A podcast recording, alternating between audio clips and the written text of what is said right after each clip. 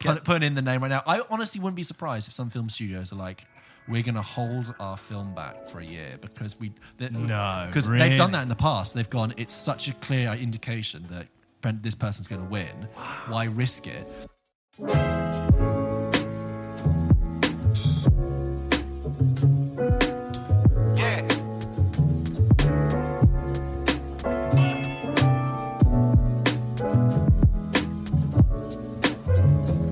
My uh, my bathroom light is made for horror movies Right. Okay. because it flickers on at least 15 times. It's like flicker and then it's off for a good like three seconds. You're Yes. already in the room. Right. You've seen your reflection. And then Yes. you get another flick and just like ready for like a, You- an yeah. insidious level red faced man to like come behind you. Because you also have one of those horror movie bathroom uh, mirror cabinets. Mirror cabinets That if you you, open open, it- and then shut it, and someone's in You the see a reflection. reflection, right? yeah. Classic move. It's just ready for any sort of like cheap, uh, you know, anything, just like cheap A horror cheap, a movie. cheap film. Yeah, a cheap yeah, film, yeah, yeah. I'm waiting for a cheap horror film. Cheap horror, which Hopefully always that is. doesn't doesn't happen uh, in No. this flat. But uh, yeah, it is a bit creepy. Maybe I should list it. Really bad light, ready also- for horror. You also have a very it's such a like horribly white strobe. Light, Oh, God, like, I hate like it. Cold LED. Yes, You know, it's like an old-fashioned, um, slightly like diffused plastic frame. yeah. James lives in an old building. Yeah, So about old building. I'd say this is about hundred years old.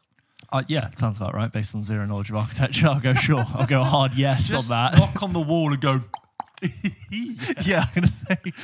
Yeah, Yeah, about about hundred. yeah, that low bearing wall. Yeah, I think it's about 100 years old. Yeah. old and dusty. Yeah. Uh, speaking of my area, somebody who I've seen like two or three times now is Dominic Cooper. Oh yeah. And the reason I see Dominic Cooper is because he wear he's wearing these really big black sunglasses, Right. probably to hide the fact that he's Dominic Cooper. But what happens is I see this man with really big black sunglasses on. I go in my head, those are some really big black sunglasses. Those are interesting. I wonder like what's going on. And then I get closer. I go, oh, that's because it's Dominic Yep. Cooper under there wearing really big black glasses.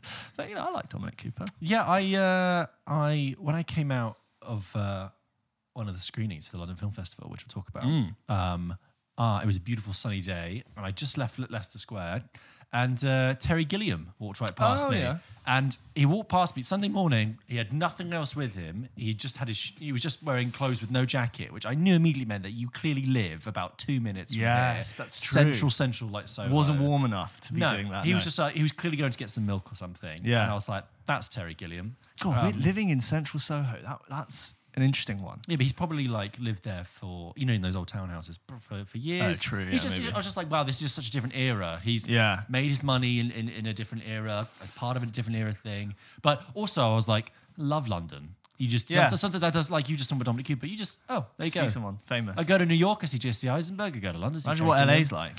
Well, I mean, yeah, there you go, getting a smoothie somewhere. Have you been? No, I haven't. No, me neither. No, I haven't. Um, we'll go see Trevor if if if we, Yes. if we ever go. 100%. I also saw sorry when I came out. and I want to see your friend who's probably working their way through every film now. Please, Yeah, please yeah, go yeah. back and listen. If you haven't, you don't know this episode. It was uh, Trevor from LA met a person who had never seen any film due to certain circumstances of their upbringing. Yeah. And then he decided to do an auction on social media of what his first film should be. And we unpacked it on the show. What episode was it? I- oh goodness, Oh, I don't know, like 20, it's like twenty three or something. Something like that. It's fantastic. Um, also, when I came out of another screening, uh, I went to work, and on my way to work, I walked past. You won't know who this is, but I walked past Joseph Quinn, who was like the breakout star of the most recent series of Stranger Things. Okay. like, like everyone loved him, and like he was he was such a great presence in that whole show. And I was Oh, like, cool. And he had the English look guy? Of, yeah, he's English, and he had that look of someone who is newly famous because he was just like walking around like it was anything normal. Like, to Terry, Terry. Gilliam has been through it all so much, right, that he can Yeah, walk out yeah. normally. And this guy has only been famous for about six months. So, like, yeah, until like six months ago, he, he could just go and get a pint of milk. But I was looking at him like, oh, but I know who you are yeah. now. You won't be able to walk around for long. I'll mm-hmm. suffocate you. Whoa. What? Like suffocate Oh, I fame. see. I'm Yeah. so sorry. Just, You don't use that word often. So you followed him home for Yeah, while. followed him. I Yeah. was like, I will find you. Yeah. Come on the show. I had Olivia Wilde walk outside my flat. You I remember I told you about Yeah, that. It yeah. was uh, like June. And then later that day, she was spotted in the same outfit that you saw her Yes. at Hampstead Heath with That was, Harry it definitely was. It was literally outside my block of flats, walk past me is Olivia Wilde, and I, I just I was a very immediately able to spot her because of just the news cycle at the time of "Don't Worry, Darling," and I was like, that is definitely Olivia Wilde. what you understand is that Pulp Kitchen is clearly sitting in the middle of some sort of interconnected movie universe. Yes. we- it's destined to sit here, and eventually, you know, they will find themselves gravitating towards Yeah. us. Um, well, in because my life is the Truman Show, they don't have enough budget for actual real actors and the people who are just pedestrians, so they need to get Dominic Cooper Right. and Olivia Wilde to do they don't, overtime. they don't have enough budget, so Yeah. they get the most famous actors. if you both wear a mask and really big sunglasses, he won't notice. he won't notice. I like Truman like watching the bike go by again. I'm like, Um, "Oh, that's from the movie. Just one last thing before before we move on. I um, you, you've been away. Yes, right, yeah. and you told me you were going, right, which is great. You went to Egypt. Egypt, right, yeah. great.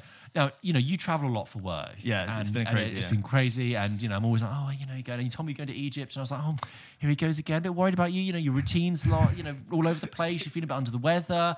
And then, I mean, I don't know whether I wasn't listening properly or I just think you didn't tell me. But lo and behold, I go on Instagram. There you are scuba diving with your family, having a ripe old time. There I am worrying about you, thinking, don't worry, James, I'll Oh, sort the upload working. this Yeah. week. And you were like, I, I was going to try not to text you too much because you were busy You- working. I was like, you lucky bastard. I swear to God, I said, no, no, it's for a, it's for a holiday going Look there. you come back with a tan in oh, October. Oh God, yeah. It- do you know what? Turns out Egypt is really hot, even in. October. Like, boy, it was one of those like you get out of pool or sea and the water just, Yeah. you're immediately dry. Like a like a music um, video. but yeah, I went scuba diving for the first time. Great. which is very cool. You can, My- do, you can do it again? Oh, I'd love to. Yeah, I'd love to do it again. It was like a try dive. Like yeah, you go with an instructor who's very like.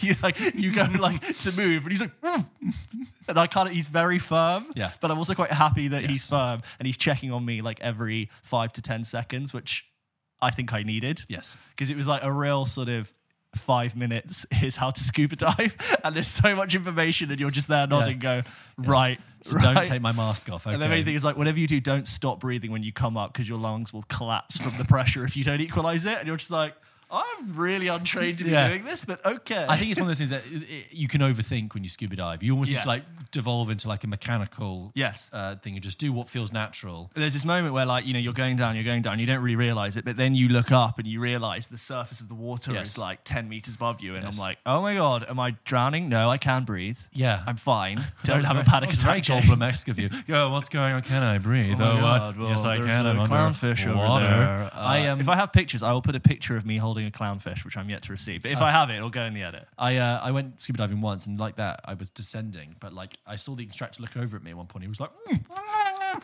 and I looked up, and the boat was above me, but because the the chop, there was quite a choppy water, it was like rising, so it would rise and be like you know ten meters Oh, above my I head, see. but then it would, when it would come down, it would like be like three meters above my head, and I just I just it didn't happen, but I felt the sensation of the boat just landing on my skull and killing me, and I just but luckily I just I just kept descending and descending, but I thought, Oh hell, my it's a horrible. Have you ever like to see the underside of a boat? Yeah, you're like, not meant to see it. uh, uh, hanging over you. You touched the butt. Anyway, this is a film podcast. Uh, Finding Nemo. Yeah, yeah, yeah, there we go. Yeah, yeah, movies. So, guys, we have got a bit of a bumper show for you today. In fact, it's the first part of a two part episode because it has been the London Film Festival, which is one of the biggest film festivals I'm realizing in the world. Yep. You know, you've got your Cannes, you've got your Venice, but you've got your London and London, your baby. Toronto. It's big. And it's the first year the London Film Festival has been on when it, we've been doing this podcast, right? And so James and I, a little last minute, but we managed to get ourselves press accreditation. We, real, we realized we could see like Yeah, these yeah. films really early. So this is how it works. And so if you, you know, do like we do and you have an outlet and you have a certain number, you have to be have like a, I think you have to be above a certain number of followers. Whatever, Oh, really? We made it. Nice. We made it. Just made the cut. like Indiana Jones under the door. We made the cut. Yeah.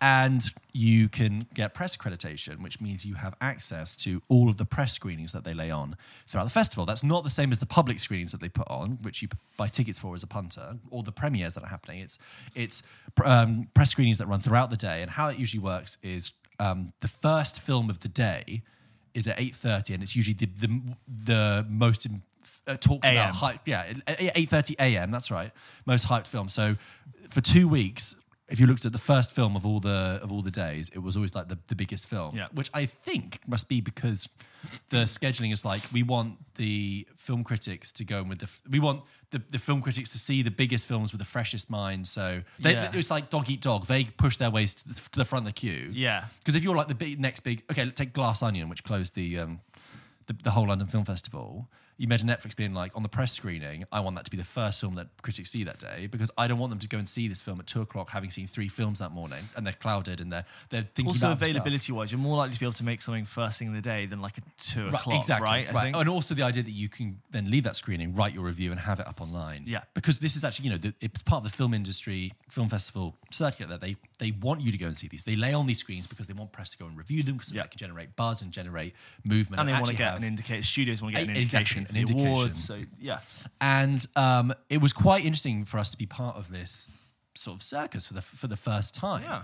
Um, I mean, you know, we had uh, uh, you know Lucy Heath, our friend, uh, the, the filmmaker, on like many episodes ago talking about Tribeca Film Festival, and I did think about that when we were seeing films because I thought underneath all of this stuff, we've got these screenings for the press, you've got the screens for the public, but in hotel rooms and you know meeting spaces all around London right now, there are film industry people putting together deals and putting together acquisitions and Yeah. thinking, let's roll that out. This seems good. Well, the people, oh, you know, Timothy Chalamet's in, in town because of the premiere, you know, for, for the London Film Festival. Let's have a meeting because of this. So you're just aware of this buzz of film activity in London, which is really, really exciting. Hmm.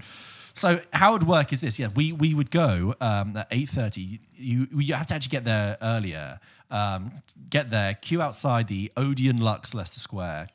Get in, take a seat, uh, which is actually Odeon Luxe Leicester Square. Like shocker, great screen, Yeah. great cinema. Who knew that the where central the uh, big- biggest stars in the world to watch a film. Yeah. So James and I divvied Well, sorry, up. were all yours in the upstairs bit as well. No, no, it was it was you could actually you could do Oh, wow. both. So James and I um, divvied them up because of different work arrangements. James sadly could only see one film. Just saw one which is contribute to today. Uh, I very thankfully was, have been able to see five films, um, which Very impressive. Which, which meant getting up at like six six thirty, going all the way to Leicester Square, getting there for like seven forty five, queuing outside. I will tell you right now, the queue for the Whale and the queue Really? for Glass Onion went around Leicester Square. Interesting, because White Noise was not a. I'd say it's fifty percent yeah, full. Right, yeah. And other ones I had were, were Yeah. less, were more timid. Queuing for a bit, letting you in. Obviously, there's loads of there's loads of seats. It was never going to be a full house. Yeah. Um, getting in, sitting there, watching a two or even longer two hour film, finishing that, coming out, getting on a tube and going to work, and then working a full work day, having seen the film I've just done. And I must admit, by about like 5 p.m. Every day. I was just like, uh, and I would get flashbacks to the film, and I was like, was that today? Do I like it? That's the most number of films you've seen for any episode of this show. I know. right? Like Yeah. five. You've not done five. No, no. So we're gonna we're gonna split it. So James and I, we've got three films to talk about in this part one, and then next week you're gonna hear our reviews of the other three films. Yeah, if we did it all in one episode, it would be probably four hours long, and it's just you would get lost in the shuffle. So enjoy a part one and part two of this. yes, So yeah, very excited. I mean, like, I've been really jealous, just like you going to all these films. I'm like, oh, I really want to see it. You've been messaging me, being like, "Oh, can we do this?" And I'm like, "Sorry, I'm literally on the way to see Glass Onion." I or know. I'm on the way and to I'm the like, Whale." oh, Yeah. how exciting! But it's actually perfect because you will see all these films, give me an amazing impression of how these are doing. I can then, as they sort of get released to the, Yes. the peasants public, I can then see them and sort of bounce back off you Well- at the same time that hopefully you guys will start to see Yeah. them and we can start to have conversations and all of that. So it should be really good. I think the important thing to point out, unless I, I, I would have thought this was kind of, I, I thought, thought this was well known, but in case you are, aren't aware, the exciting thing about when I say the biggest films are at the first point of the day is that a lot of these films haven't been released yet. Yeah. they're either imminently being released in a month's time, or some of them, like The Whale, for example, hasn't even got a UK release date yet. No, I think it's not no until trailer yet I- no even trailer at, at the time of recording. No trailer, not even a proper poster. Right. So we're going to see all these films that are having a lot of buzz about. If you want to get an idea of what the coming few months are like going to be like with the film landscape, go back and listen to our Oscar contenders chat, which covers a lot of the films we're going to talk about today. Should we do it? Let's get into it. So, Welcome to the London Film well, Festival welcome special. to yeah, welcome to part one of the London Film Festival roundup. Oh, and these will be spoiler free. Yes, entirely spoiler free. Don't worry, we got you. Guys, just uh, just as a reminder, subscribe to Pulp Kitchen from all the fun that we've got coming up. All these reviews, all these things going to be coming out Yeah. as clips. We've got all this stuff ahead of when they're coming out. If you've ever just been wondering, should I, shouldn't I? Go give us a like. Go subscribe. It's a fun time. We're moving on to the awards season. You'll feel great for it. You You'll just- feel, you'll feel lighter. You'll get this little ding the in your notification pocket, bell. And you'll be like, oh yeah, Pulp If you're enjoying remember this, that. rate it. Hey, it's like you know that's why it's the Pulp Kitchen. We're serving you up the goods. We're Exactly. cooking you something cinematic. So, George, what is the first film that you would want to talk about today? So, so the first film I saw at the London Film Festival was this Bill Nighy film called Living. A little bit Yes. of context about this. So, uh, I saw a trailer for this couple of months ago. I sent you to have a little look at. It's based on an Akira Kurosawa film called uh, Ikiru. Ik- Ik- Ikiru. Yeah, so because Akira Kurosawa. Yes. Yeah, Ikiru from 19- I, I had a verbal like brain malfunction where we did like films on our blind spots Oh, and I yeah, yeah. mentioned it. Anyway, So, Ikiru from 1952. This is uh, an English language adaptation which is set in the 1950s of London. It's uh, uh, adapted by a South African filmmaker who I s- name escapes me and I'm sat here. But the screenplay is written by Kazuo Ishiguro, sort of uh, British Japanese novelist who wrote Never Let Me Go, Remains of the winning, Day. yeah. very famous. Um, and the essential setup for Living is this it's 1950s London, and it's the era of all the men go to work in the morning in the pinstripe suits and the bowler hats and are identical. And they get on the steam train and they go, "Yeah, "Good morning, yes, oh, good morning, yes," and and they walk across the you know to, to work. They get off the train and they go into their office, and it's the era of tightly packed offices with bundles of papers and people smoking and wood panelled walls. And this film begins by following uh, a young office worker um, who is beginning his first day at County Hall in London, working for the London uh, City Corporation. In the in the I believe planning and works department, so makes decisions you know about planning and building throughout the city.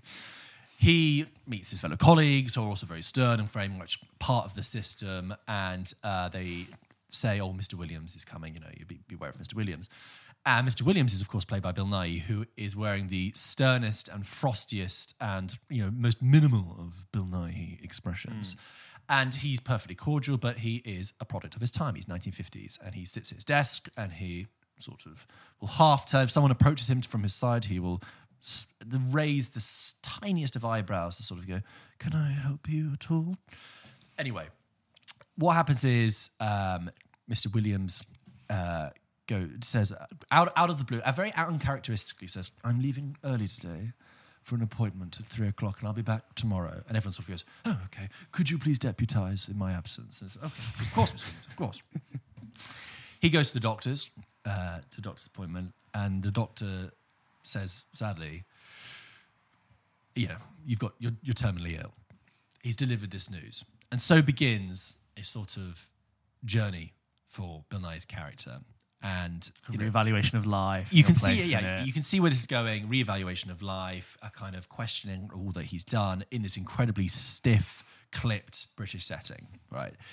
Um, the way I describe living is it's a lovely, warming film about death.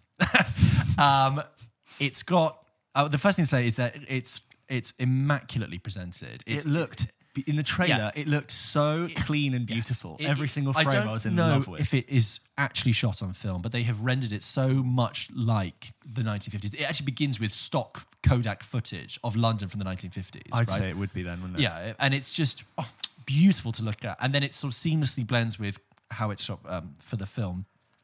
Um, it's got a keen eye for um, not just like uh, period detail, but like um, visual language. When the men are all lined up on the, the platform in their in their pinstripe suits, it just looks incredibly clear. They, when they get off the train, you've got these ve- very stark shadows and strong lights. So, um, w- well, one thing which is great story is when they when they go to London locations that we're very familiar with, like the entrance to Waterloo Station, Yeah.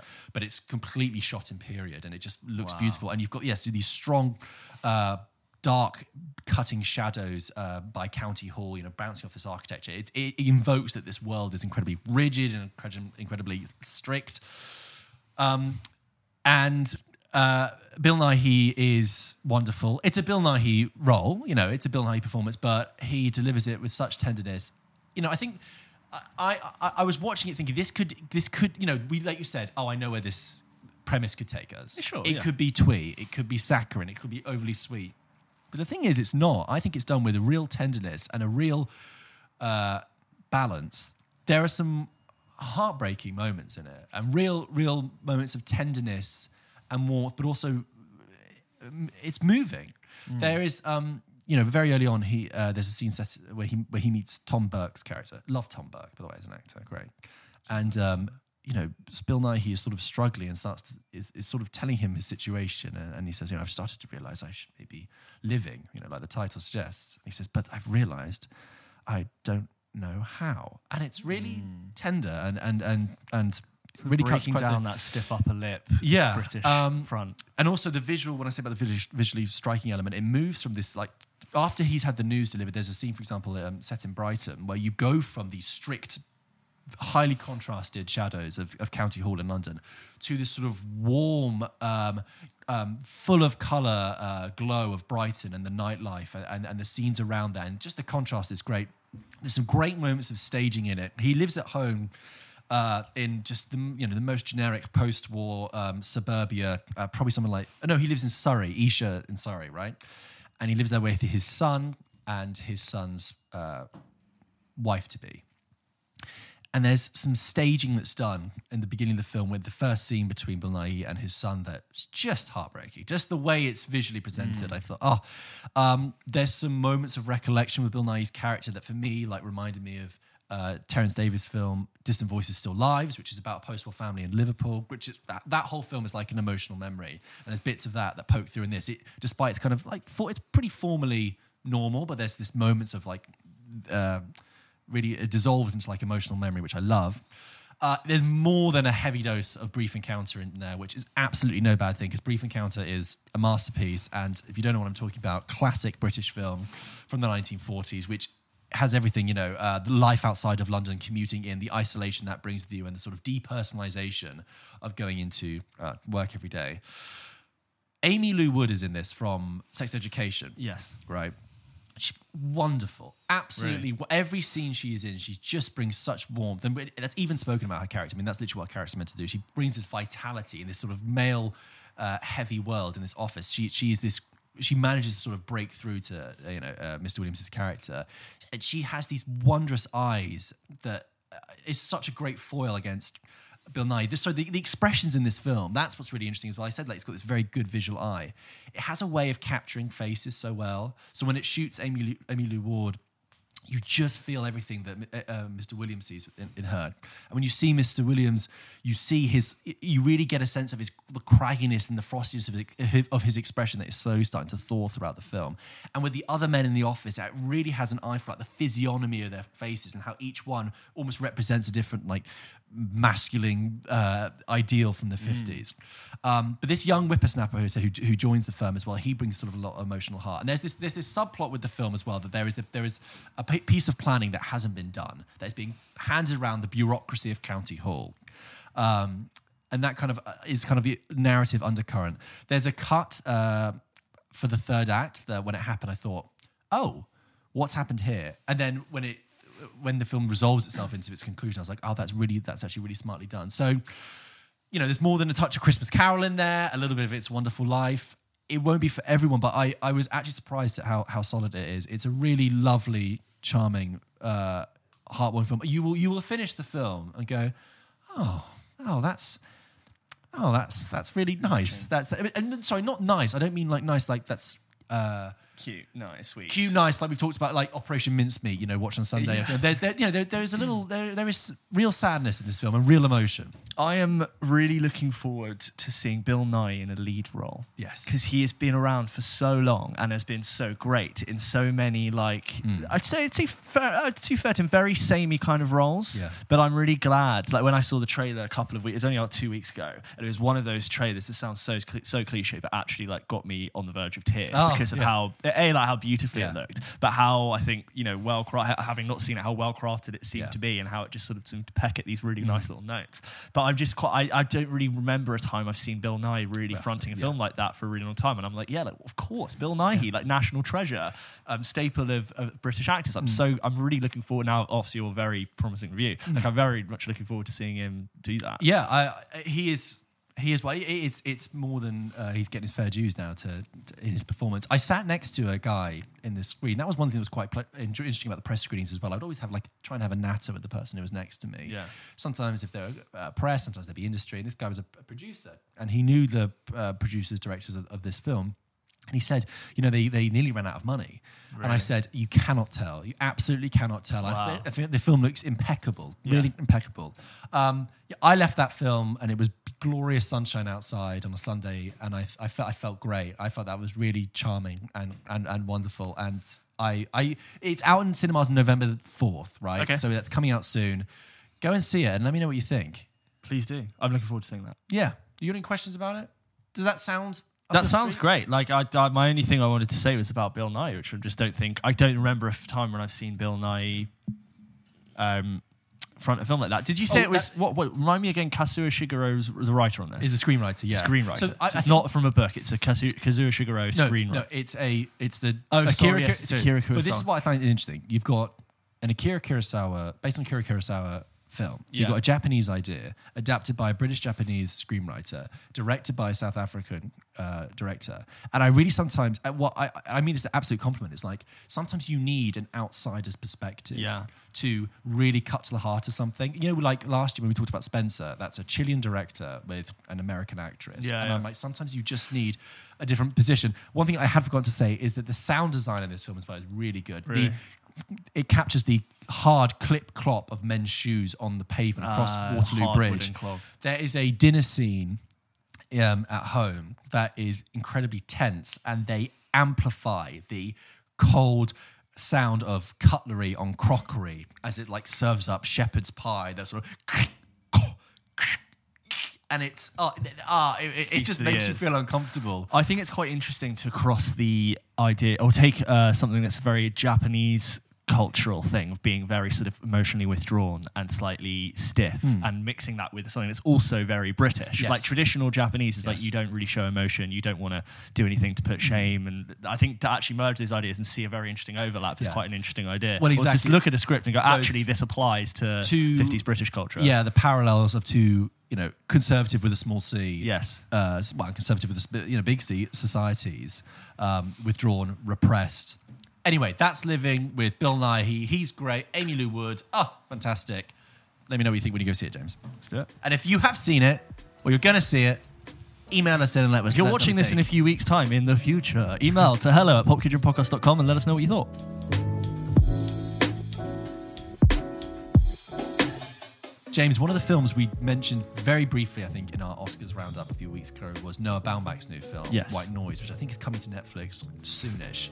You went to the press screening of that, the one you were able the to one I was to. able to go to. Um, what's going on? yeah, it's uh, so Noah Baumbach is sort of in a, another Netflix style partnership, and I think it's interesting because he's coming off the huge success of or critical success of Marriage Story, and what I assume has been a you know whatever Netflix values as a commercial success in terms of how Sure. many people watched it. You know, it got uh, you know lots of awards, and this is based on Don DeLillo's novel of the same name, and it is the first Noah Baumbach film to not be based on his own screenplay. It's it. based on Okay. the novel, so you've got this sort of slightly territory. interesting new territory for Noah Baumbach, and it's his highest budget to date with eighty million dollars. Okay. Which again, like coming off that success, I can sort of understand why.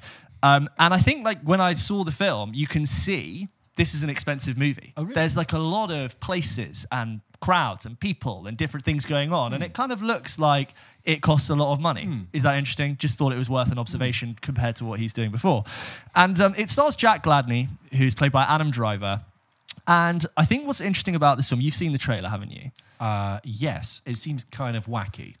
Yeah, because I think to look at the trailer and try and decide that this film is about one thing would be incredibly would be a huge misrepresentation of what this film is doing. And I think the fact that it tries to make you think about it the fact that it tries to do so many different Yeah. things is part of its genius and also i feel part of what slightly lets it down a bit Okay.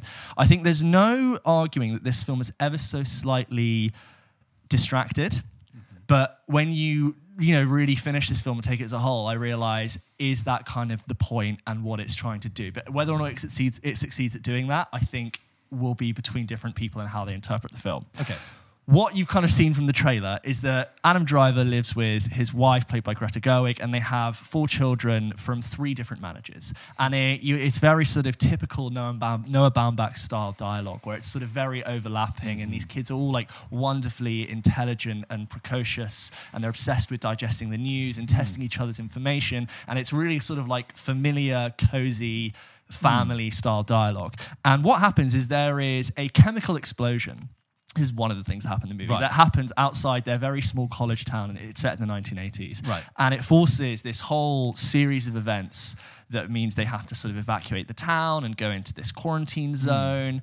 And again the plot will sort of will sort of run through you. And look white noise is filled with interesting observations about Americans seeking solace from their impending death and their morality in mm-hmm. consumerism. Right. Right? This is all this, I'm trying to No, sort no, of like I'm getting surface it, yeah. talk about it. And it's all about everyone's impending death and the dumbing down of public information. A lot of territory which we could say actually is quite relevant to our very modern And also concerns. territory covered in in a completely different way in Don't Look Up, right? Yes, yeah. Uh, I, I guess you actually could make some some similarities about this. And there's all, there's this lot a lot of scenes where people are watching the news, and you know, th- oh, they're calling it this now. Oh, we have to start using this term. Well, if they use that term, that is politicized, and you can tell there's like Okay, this good, almost right, yeah. impossible to ignore like post-COVID Yeah. rationalization of of the news, and. Um, it, it, it exists in a Noah Baumbach style of being ever so slightly strange and heightened dialogue style, both in the tone of its of its story and in the delivery of its actors, which I th- which I think works. And I think it is intentionally over intellectual.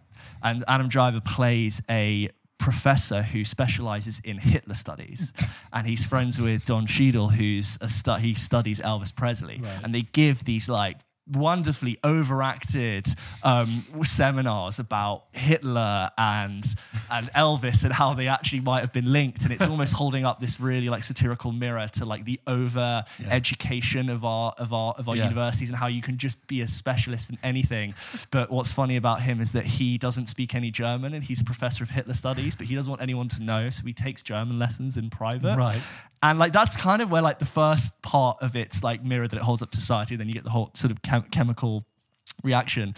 And um, I, think I think what what makes it special is that the film is called White Noise, and it throws a bunch of distractions at you to make you think about all of these different things that are going on. Yeah. When really at the core is a family and a relationship. Mm. And what happens is you become so distracted by what's happening in front of you that actually something that's really quite profound and quite heartbreaking is happening through the entire film. Mm. And what it does quite well is it allows that drama to almost sneak up on you and you realize towards the end what really is the core mm. that keeps this film moving forward.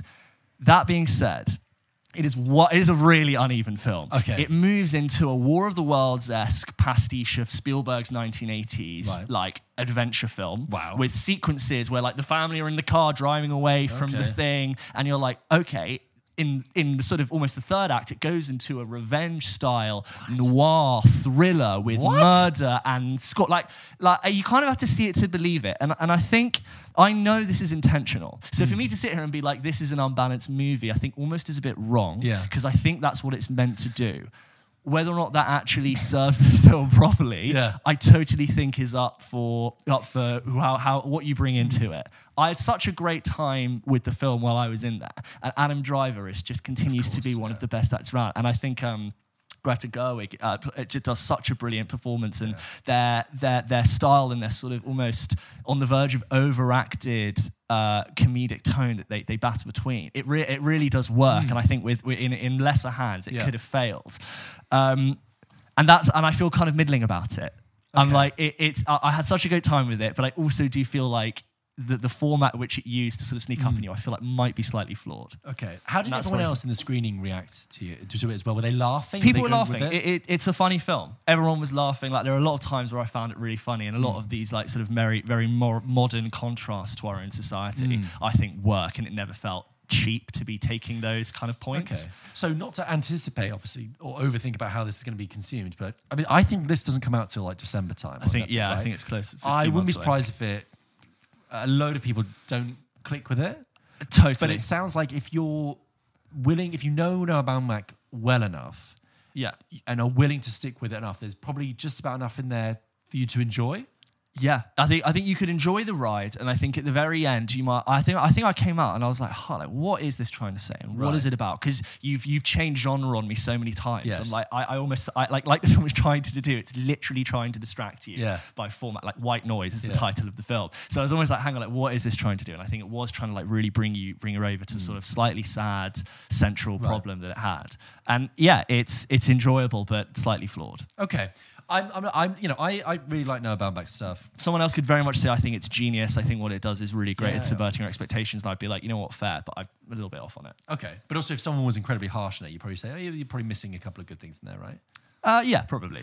I, yeah, I, I really like Noah Baumbach. Love Marriage Story. Uh, I like Kicking and Screaming. Uh, I like a lot of his stuff, and I, I you know, I, he's as someone I look to it now is like you're like a s- successful independent director. You're not. Yeah. I mean, he's working for Netflix, not independent, but I meant that like you can make the film that you kind of want to make. Yeah. I, I, I look at you. You know, he's been around for tw- 20, 30 years.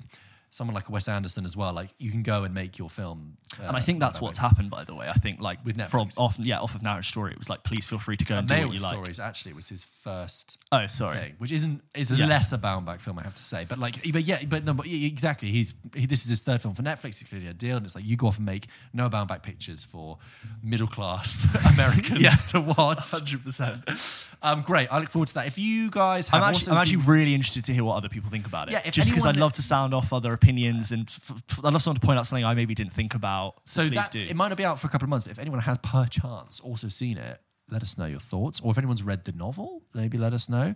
I know Don DeLillo is famously cryptic to read. Um, Yeah. Anyway, that's Not read the book. You guys know the drill. Hello at pulpkitchenpodcast.com.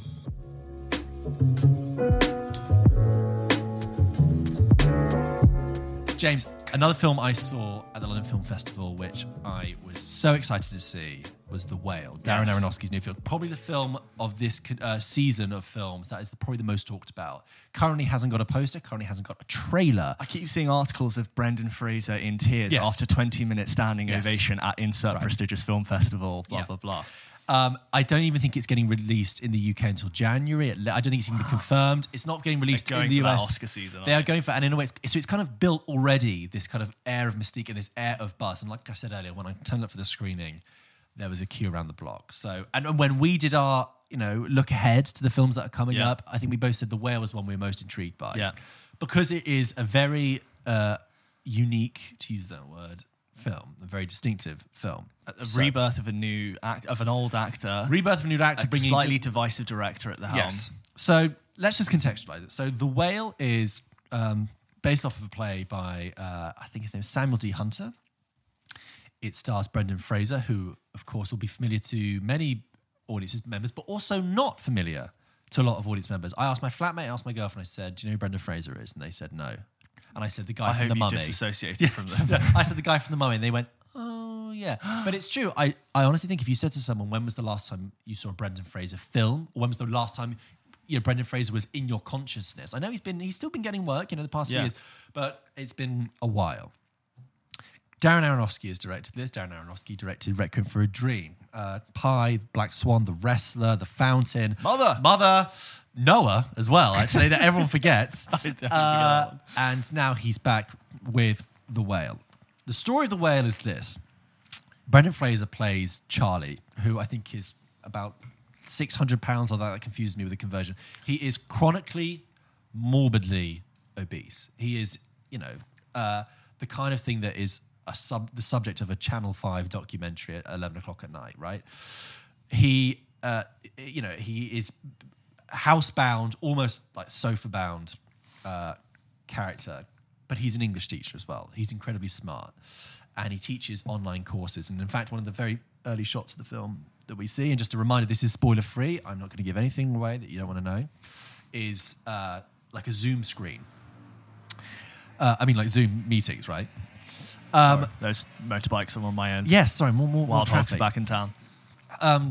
so the film begins and uh, the first i must say the first time we we we see charlie as a character it begins at a point of like uh, it begins at quite an ugly point it's quite a good uh, almost grotesque I don't think the film is um, leeringly grotesque i think but there are moments of gr- just un by the state of his of his life that are sadly uh, grotesque because it begins at this kind of low point for him and uh, very early. I'm trying to be as broad as I can. I don't want to give away too much. He's, you know, someone looks at him and says, like, you are in like a critical stage of your health. You are, you know, you are not well, which is obvious to anyone who's watching this.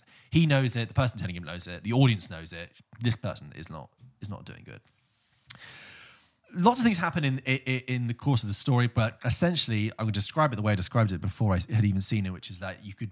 The broad narrative is that he is, spends the, the duration of the film trying to reconnect with his daughter, who is played in this by Sadie Sink, who most people know from Stranger Things, who's great in Stranger Things, and I have to say, plays a character in this not too really dissimilar from her character in that, but you know what, she's still she's still good in it. The whale.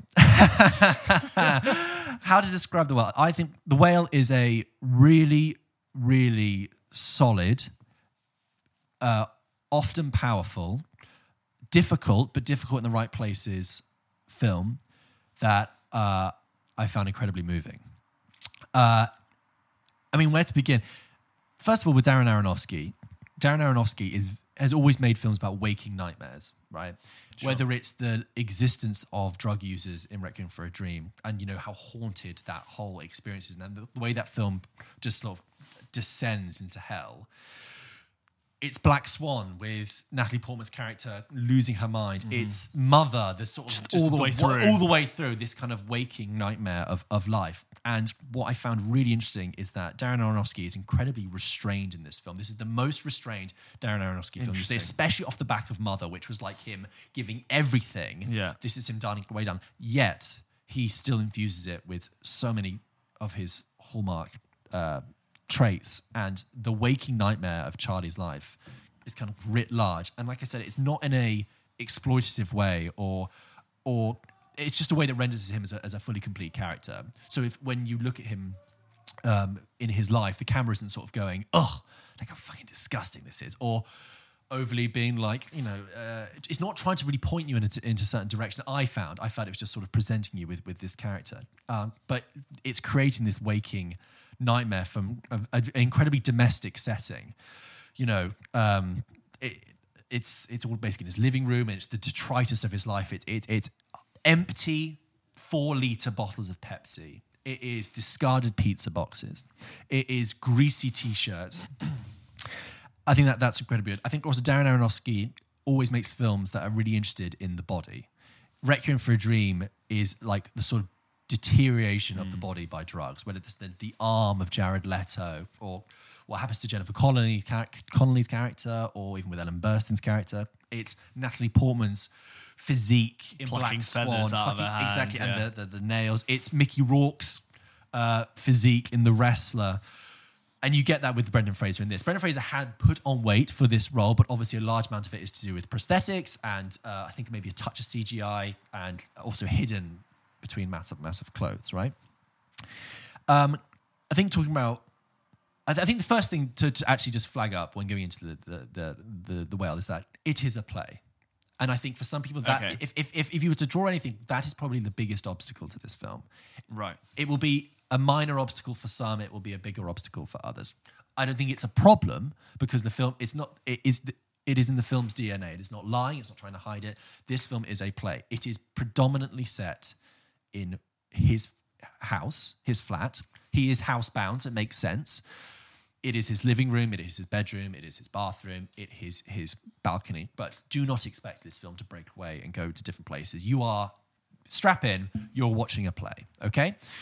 However, I don't think it suffered the stagey woodenness of a play. I didn't I didn't think, oh god, this is just wooden. Don't get me wrong, it's full of emotion, full of life, and very well directed. But you are watching a play, and how you feel about that, it depends on how you feel about watching a play, really. There are moments of dramatic entrances and exits that feel a little stagey. There are dialogue, that dialogue that is almost too clean, too play-like, a little too mannered. But it's fine if you like watching plays and if you like that kind of drama, right? Mm-hmm. So do you think this is enjoyed by a certain type of critic slash viewer? No, I just uh, I think it will land more strongly with certain people than others. But I think also just flagging that in advance will Yeah. help a lot of people. I think you just need to know that you're going to be sat in basically in some guy's room for two hours. Um, that said, you know, it's a it's a really really interesting film because I've, I, I kept thinking, I've not seen anything like this before. I've not seen a character, a film study someone like this in this way for such a long time. The last time I'm trying to think of someone who was like housebound and morbidly obese is like What's Eating Gilbert Grape, which is Johnny Depp's mother, and she's like a supporting character. But this is very Young much Leo. contextualized within real life. You know, there, there are themes in this beyond the state of Charlie's health. There, it's obviously his relationship with his daughter. There's themes of religion is a big theme, um, healthcare, sort of wider socio-economic political landscape of America.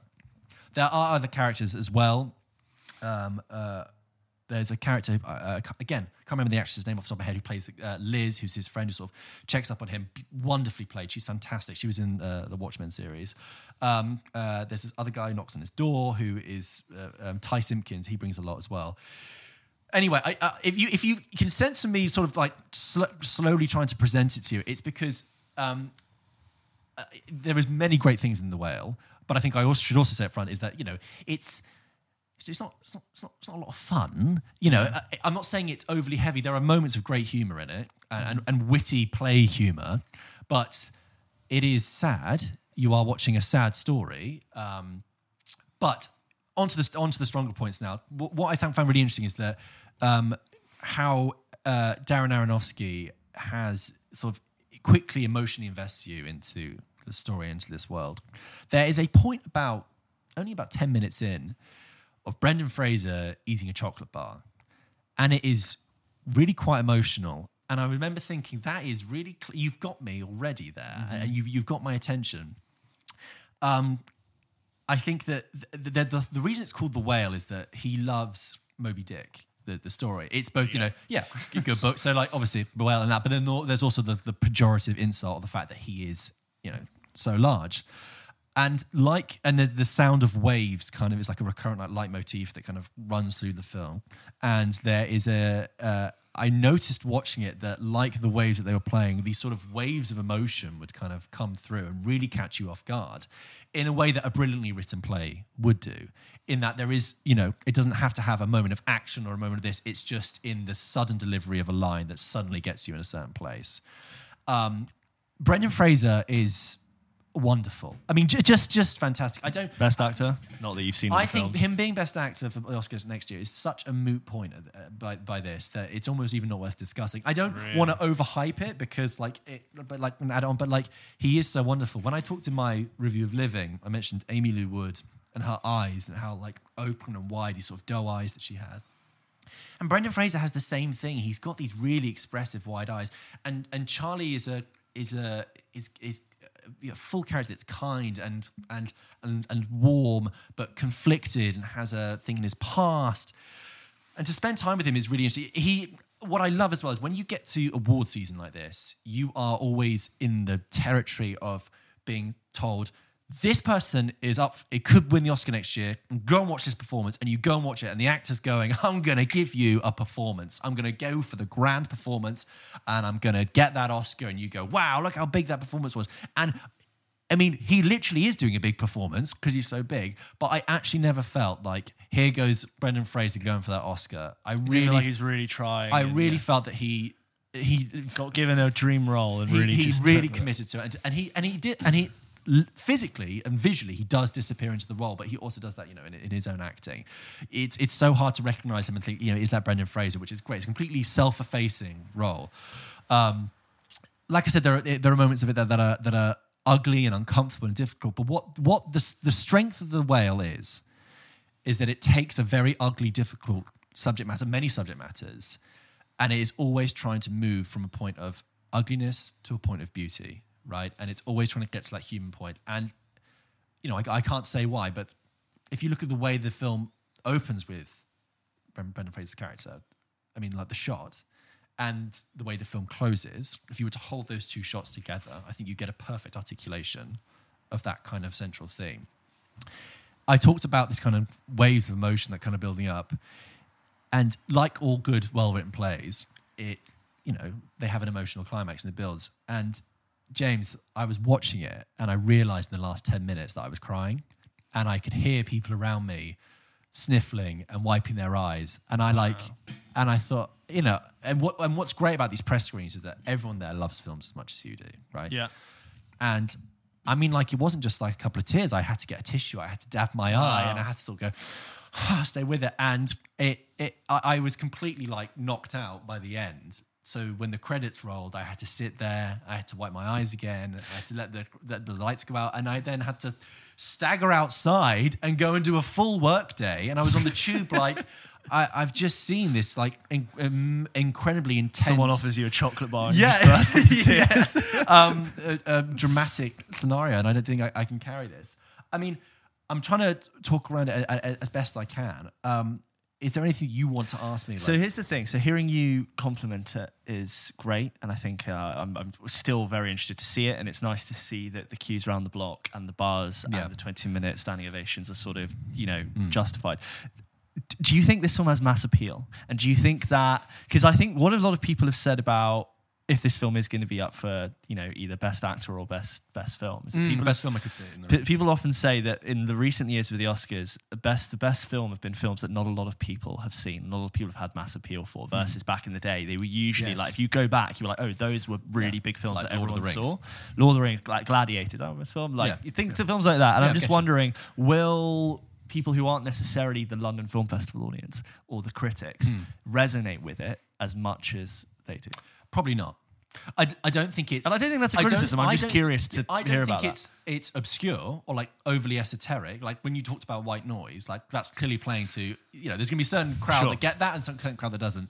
I, I I do think there is a lot of people that go, "What is that? What is that?" And then they go to see it. They might think, "Oh, a pl- this is a play, basically." Oh, I'm, I'm not sure. I, I like I. So it, it's probably speaking to a slightly narrower field. With, with Darren Aronofsky films, I felt like Black Swan cut a quite a nice balance between be having mass, Mass appeal, appeal, yes. and also being and filmed by Darren Aronofsky. and that, there is this sort of tension in it as well. When I was watching, I was like, I've come to see Darren Aronofsky film, and yet Yeah. I'm basically watching him do a play, which is weird. But he, like I say, he really does um, deliver it well. I think. Um, Another film recently that was really felt like a play but wasn't a play is The Hateful Eight, right, which yes. was purposefully shot in ultra wide Yeah. But that, but that again had, has much more visually th- things happen, and also that just did go outside and had, had and, Yeah. and had action in it as well. There's this. I, I don't want to say that the play is, is a wrong thing at all. Like No. it- it- it's a very good play and it's very well written, and like I said, it delivers the emotional beats and it gets you thinking and it gets you invested in this character.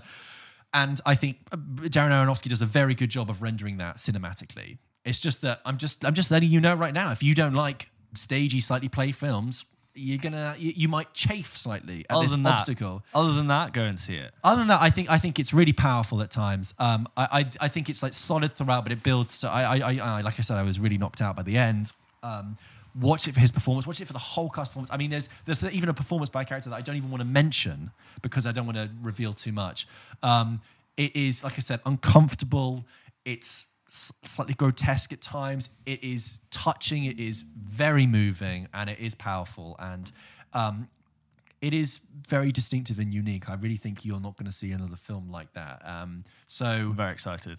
you know, welcome back, Brendan Fraser. Um, they might as well start warming up. They start put, putting in the name right now. I honestly wouldn't be surprised if some film studios are like, we're going to hold our film back for a year because we No, because really? they've done that in the past. They've gone. It's such a clear indication that this person's going to win.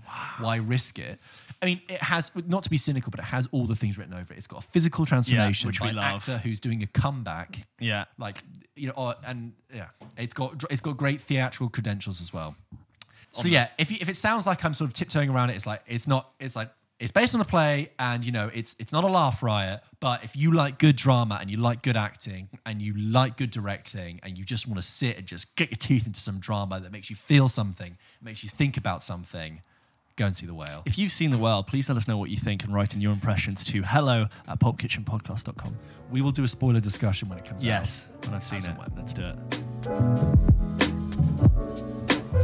So there you go, guys. That was half of the films that we've seen for the London Film Festival. Please do wait for our part two, where we'll do more. I Yes, hope you enjoyed it. Reviews it. coming next week. Just to tease you, include Sam Mendes' new film Empire of I'm Light, very looking forward to Martin hearing McDonough's new film The Banshees of Inisherin, that. Heard great and things about that. Glass Onion, Knives Out 2. Guys, subscribe. Anyway, Be here for it. But in the meantime, separately, as always, Probably we get done that at the wonderful emails. yeah, that's all right. we could we'll do it keep it there.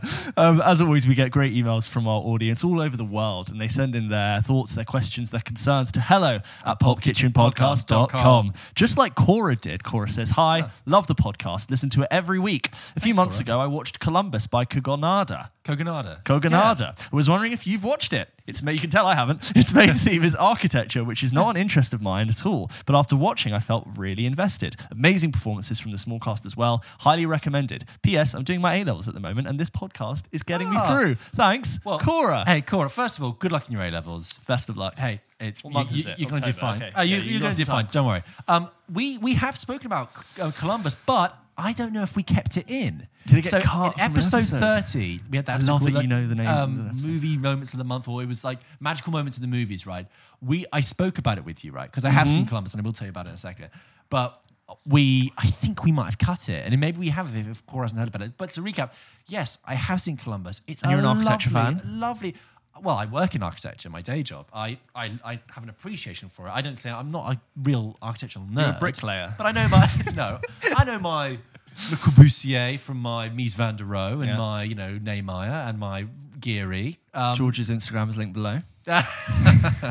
yes, why not actually? Come along. um, Columbus is art is a lovely, a lovely film that that it is to use that modern phrase. It is such a vibe. If you watch it, it's such a mood piece about. It's so reflective and meditative and contemplative, but basically, it oh, also like under ninety minutes. Absolute joy. It's got John Cho in it from Harold and Kumar. Yeah. Um, just to give you the basic premise, it's him and Haley Lou Richardson. It's set in uh, Columbus, Ohio, which so happens to have lots of modernist masterpieces of architecture, right? Okay. She works the library there. She clearly should have gone to college and she should have gone and done her own thing, but she stayed behind because her mother wasn't very well and she's sort of hanging around in this town. But she doesn't mind it. She likes architecture. She does tours. She really enjoys Yeah. it.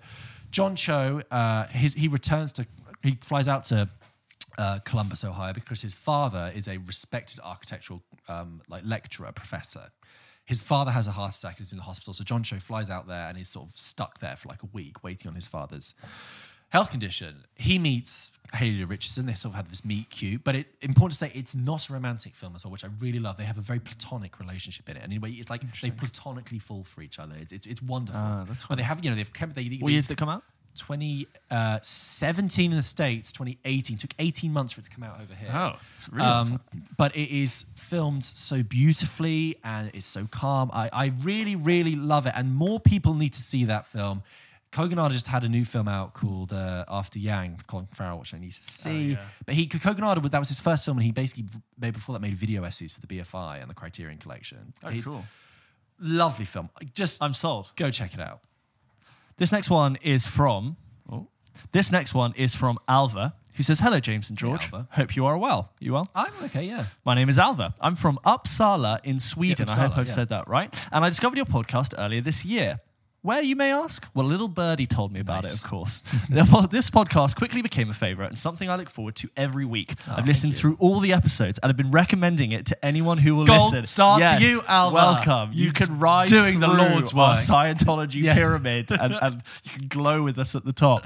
Uh, I have a great love for film, but I was reminded while listening to your podcast today that I do have quite a large gap in my film knowledge due to never having seen any of the Bond films, to the great disappointment of my father.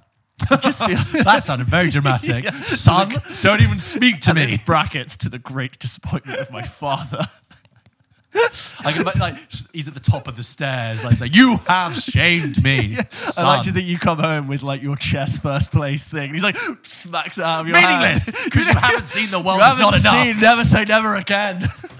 Well, is that a Bond film technically? Because that's the one made outside of you know, uh, you know. Yeah, you can, you can technically sure. Yeah. It Anyway. just feels like such a great endeavor to watch them all that I feel quite overwhelmed whenever I try to approach them. Some people have told me that I shouldn't watch some of them, while others say it is necessary to see every single one to get the full picture and experience. I just don't know where to start, and I'm looking to you to help me out. All the love, Alva. Alva, look, don't worry, buddy. You don't need to watch them all. I've never seen. definitely don't need to watch definitely do not need to go watch them all. There are far more important, more worthwhile films in the canon of film history that you can delve into. I've not seen all the Bond films. I don't think I've even seen any of the old ones. I love. James Bond. Some of them are really slow. Yeah, and some of them are not that good. I think if I was to talk about, I'm going to say outside of Daniel Craig's, just because I feel like Yeah. everyone knows about Daniel Yeah. Craig's ones. Just like a hot five off the top of my head. Goldfinger, Yeah, right. I'm going to say On Her Majesty's Secret Service. The one I haven't seen, but that's the one that everyone says is It's really good. good. It's yeah. different. And then I will say, I want to say Doctor No, even though it's really old. Really, the first one? Okay. And then what? Live and what Let do I want Die? of the um the what's her face ones. Uh, definitely Goldeneye. That's my favorite. Oh yeah, You can't go Goldeneye. Goldeneye. Goldeneye. is so early noughties, Yeah. like the fake hacking Yeah, and the yeah, yeah. digital beep boop beep. And also the but the that great sequence at the beginning with the dam where he does the yeah, bungee jump. that guy went to school with my dad. oh yes, I met him. I think we talked about it last yeah, year. No time he used to be. He's a stunt guy, and apparently Brilliant. he used to always like jump off stuff. Yeah. So- I, I think all of the, uh, with the exception of Die Another Day, I think the three Yeah. first Brosnan films are pretty solid. You know what? I remember the world is not enough. What's his other one, which is um, Tomorrow Tomorrow, Never Never, Die? Dies, I don't yeah. think I I've definitely seen it, but With, I don't uh, remember it at It's all. It's got um your guy. It's got your um. Oh God, great. Okay, come on. Oh God, I'm having a mind blank. I never have a mind. Jonathan Pryce is uh, basically Rupert Murdoch. Yeah, no, I got it. I'm just thinking of like what Roger Moore ones because there are some good Roger Moore ones, but Are he's there? also got some really silly ones. Live and Let Die is good fun. Oh, yeah, I've I remember enjoying The Spy Who Loved Me. There you go. I guess I don't really have an answer. I would say, I would say, you know what? Why don't you split the difference and just watch the Brosnan ones? Because that's kind of like old enough to be. You've seen some of them and that are older, but you don't have to. You get you watch Goldfinger because it's famous. You watch Yeah. On a Majesty's Secret Service because it's pre- uh, prestigious and re- regarded well, and Yeah. you watch Goldeneye. And then Casino Royale because it's great. There you go. And Skyfall. Alva sorted. You can reconcile with your Hopefully father that now. helps. yeah. This next one is from John. Hey lads, hope you're well. I have you. never been the biggest movie guy, but listening to the pod on the drive to work most days gets me more keen to watch a film that night. Keep it up. Nice. That is what Nice. you want to hear. Also, I really find it interesting that you're not that much of a movie guy, but you decided to listen to us. Like, I love I that. love that. You're, it's a broad church. Everyone's welcome. Let but- us induct you and just Yeah, rope come you on into in. the movies. Oh, I yeah. love that. Uh, being from Oz, my question for you is Right. who is your favourite Aussie actor, actress in their best role? like the way you went full, Full New Zealand. and went straight over the sea to New Zealand. Yeah. Never really know. Uh, favourite Aussie actor, George? Great, great question because there are so many. Uh, Joel Edgerton, That was my Margot. Robbie, Hugo Weaving, Cate Blanchett. Jackman. I mean, I know I'm just naming a few here. I'm just trying to reel them all. Hugh Jackman. Um, I would say, or or Ben Mendelsohn. Oh, Ben Mendelsohn. I think Yeah. Joel, Joel Edgerton. I've said before. I think is uh, I think is a little bit Guy underrated. He's he's the most solid like supporting actor you could bring onto your film. Yeah, he most adds- reliable, always going to deliver. You can put him in something really grounded like 13 Lives and he's great, or you can turn him all the way up in Great Gatsby and he's also really good. Mm, I, he's so good in that. I'm just. I think I had an answer for this one. Um, Margot Robbie right now is probably sitting very close to the top of like the highest caliber A-list uh, female actress right now. I think. you know what? I got one. You you said Joel Edgerton, Yeah. which is great. Male actor, female actor, Toni Collette. Ah, yeah, Great. fabulous. Yeah. This next But, but from- also, whatever you're doing there, guys, you're clearly doing something very good well with your, your Something in talent the because water, you yeah. something in the water. Well, thank you very much, and uh, please uh, ap- apologize to the sirens that are always flashing. I hope you haven't Yes. like pulled over rapidly because I do try to sort of warn people because I'm conscious if people are driving, like sirens. James lives in the, the, the vice capital of London. yeah. Um, this next one is from Daniel. It says, "Hey, Pulky, Oh, P U L. K I, I get it. Kids." Got it. Well, I feel like when we get really big and kids like have a graffiti tag to show our support, it'll be Pulky. Yeah, because that's how big we're going to get. And you won't be able to do Pulp Kitchen because the cops will arrive. So you got to have, you got to be quick. Ah, Pulky, yeah. Uh, long time listener and multiple time caller. With the Oscar buzz around Brendan Fraser, please Okay. see Please see below review review, for details. Uh, just wondering which some of your favorite comebacks slash career resurgence in the past, and who would you like to see have a career resurgence in the future? Great question. I know my choice may not be popular, but I would love to see Shia LaBeouf have a career resurgence, especially with the general moviegoer. Watched his podcast with Jon Bernthal, and he really seems in a better place in his life. Keep up the great content. No pressure. I've also seen this podcast. Yeah, I did. Jon Bernthal's doing a podcast. Everyone's doing it, James. James, we've got competition. Jon Bernthal is a real like because he he has such a like masculine uh, typecast style. He's really Yeah. butch and really gruff, but he's a real like emotionally uh, empathetic softy in real life. Yeah, good actor and he he's, he's very softly, oh, incredible actor. But he's like really softly Mm. spoken, and he he's a, he seems like he's a great listener, and he's got his dogs and his farm. what I would say about Shia LaBeouf, uh, I feel like Shia LaBeouf had his kind of like comeback, although I don't think he ever really went away. He had Honey Boy came out, which is a really. Have you seen Honey Boy? No, it's been on my really, list for really so long. I have it saved on my interesting iPad film that he wrote, basically about his experiences with his father, who was abusive and overbearing, but not you know, abusive in a very. It's a very specific tale about Hollywood, and, and, and his father was like his chaperone and the way he looked after, him. and he plays his father uh, in it. Um, really, really good film. Shia LaBeouf is, But- is really good. But so he had that, but after that, there have been, you know, there are things about Shia LaBeouf that have come to light, which are It's a shame because I you can tell he comes Yeah. from a sort of troubled upbringing. Yeah, and uh, you, you know where he's really great in on a completely more positive note? A film called Holes. Yes, which I was remember like Holes. I used to read the book like- in, yeah, uh, I read the in book. year It's- eight. Yes, it's like a child's book. Uh, it's the Disney film, like when he was doing the Yeah. Even Steven stuff, and he's just great in that. Yeah, you yeah. can tell that's a star. Oh, he brings That's it when a he, when star. he wants it. Um, well, just to move on to comics I'd like to see. Okay, I thought about this, right? Yeah. I would like to have Matthew Broderick have Yeah, a yeah, big yeah. I'm comeback, into right? that. So I think we kind of mentioned this before. Like Matthew Broderick, obviously, yeah, Ferris Bueller, charming, great, had his had his moment. Then he had his years of being a leading guy.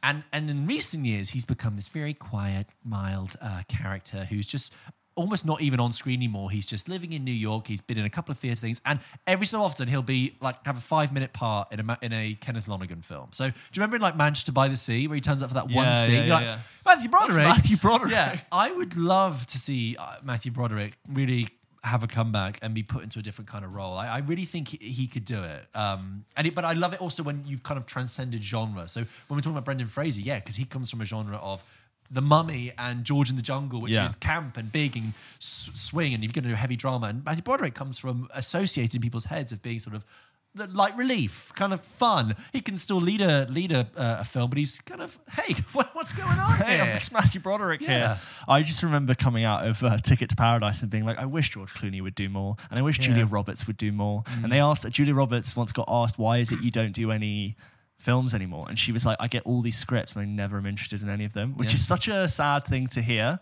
But she's so great, and I feel like she's just Was been Ticket slightly Paradise the Ticket- right script to say yes Not to? really, no. Paid but I went to go yeah. see it. Um, and you say, oh, it's a shame that like the scripts aren't really there. And I saw this interesting video with. Um, Speaking of like films not being what they used to, right? Yeah. Which is like something you could say about anything. But Matt Damon on his Hot Ones interview, I don't know if you saw Yes. it, was asked about, oh, you know, why is it films aren't made like they Yes. used to? And he made this very long statement is that back in the day, you used to make a film and it had its window to come out in box office, and then you got this entire second win in a second market, which was the DVD Yes. market, Yeah, and that's where you get films point, like yeah. Good Will Hunting, and which he probably knows because he like literally tries to get films produced, and he was like, that market has completely disappeared. So you just have this one big impact in the cinema to make your films, and that is why the films that we get now are so different, Yeah. and why like the rom com is dying, and why certain things like that are just sort of not happening. Um, so Such, a good point. It's also uh, when he made that point, I- I've seen that. and I was like, oh my god, that's so obvious. so obvious. There's no money anymore. Like Yeah. in getting a DVD. Like I used, we used to buy DVDs all the time as family. Like before going on holiday, we Yeah. get DVDs. Like just like for Christmas, you get a DVD. I don't me, I don't miss DVDs because CDs are a terrible format, storage format. Yeah. it's a really boring thing to say, Yeah, but like of all like like from cassettes, tapes, VHS, drives, like CDs are really like very they, bad for the they age badly, they scratch. Yeah. Anyway, Oh, do you remember getting like a, a DVD from like Blockbuster? You put it on and it would be like the opening scene would be like, Oh. "Hi, I would," like, and then it would skip to like the final scene in the movie, and then it would just cut out. and you just think, what is that DVD scene? Yeah. where where has that been left? Like, Yeah. what dog had its way with that DVD? Um, but yeah, I guess it's not necessarily which actor wants to have a comeback sometimes, but whether or not they want to come back. Oh, very good, very good, James. And on that note, thank you very much for writing in. We this will week. come back We will, we will come back. Um, as always, please send in your questions, your thoughts, and concerns. We love to hear them to hello at pulpkitchenpodcast.com, and we will do our best to read them out on the show. Yeah.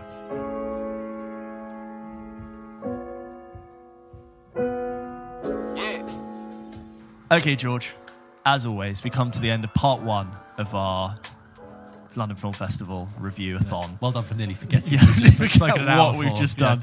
As always, we end Pulp Kitchen with a game. Today's game is guess the film based on the character. I'm Okay, going to yeah. read you a list of film characters, and you have to quick fire tell me what film they belong to. George, are you ready? I'm ready. You have to guess the film based on its character. Ready? Three, two, one. Bill the Butcher, Uh, uh, uh, Gangster New York, Hal 9000, um, 2001. Syndrome, That is The Incredibles. Hans Gruber, Die Hard, Ron Burgundy, Anchorman, John Hammond. uh, Jurassic Park, Yep.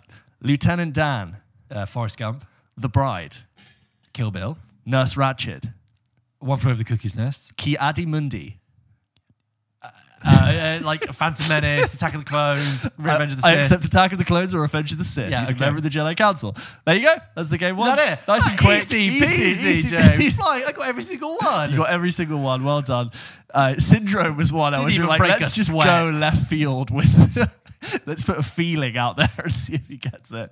Uh, but there you go. I'd like to hear if you got them yourself. Thank you very much for listening to this episode of Pulp Kitchen. As always, you Yes. know we post new episodes, uh, episodes of this show every single Wednesday. And guys, check us out. Uh, we've got other stuff coming out on the channel every throughout the week, and Mm. we've got Instagram, we've got TikTok. Give us not just not only like the things you see, but also follow us as well. So you can. There's something funny, share it with your friends. Yeah. Oh, yeah. Definitely share it. Spread the word. Spread the love, please. We really appreciate it, and we just appreciate your emails coming in as well. It's great to have the support. It's great to hear from you guys.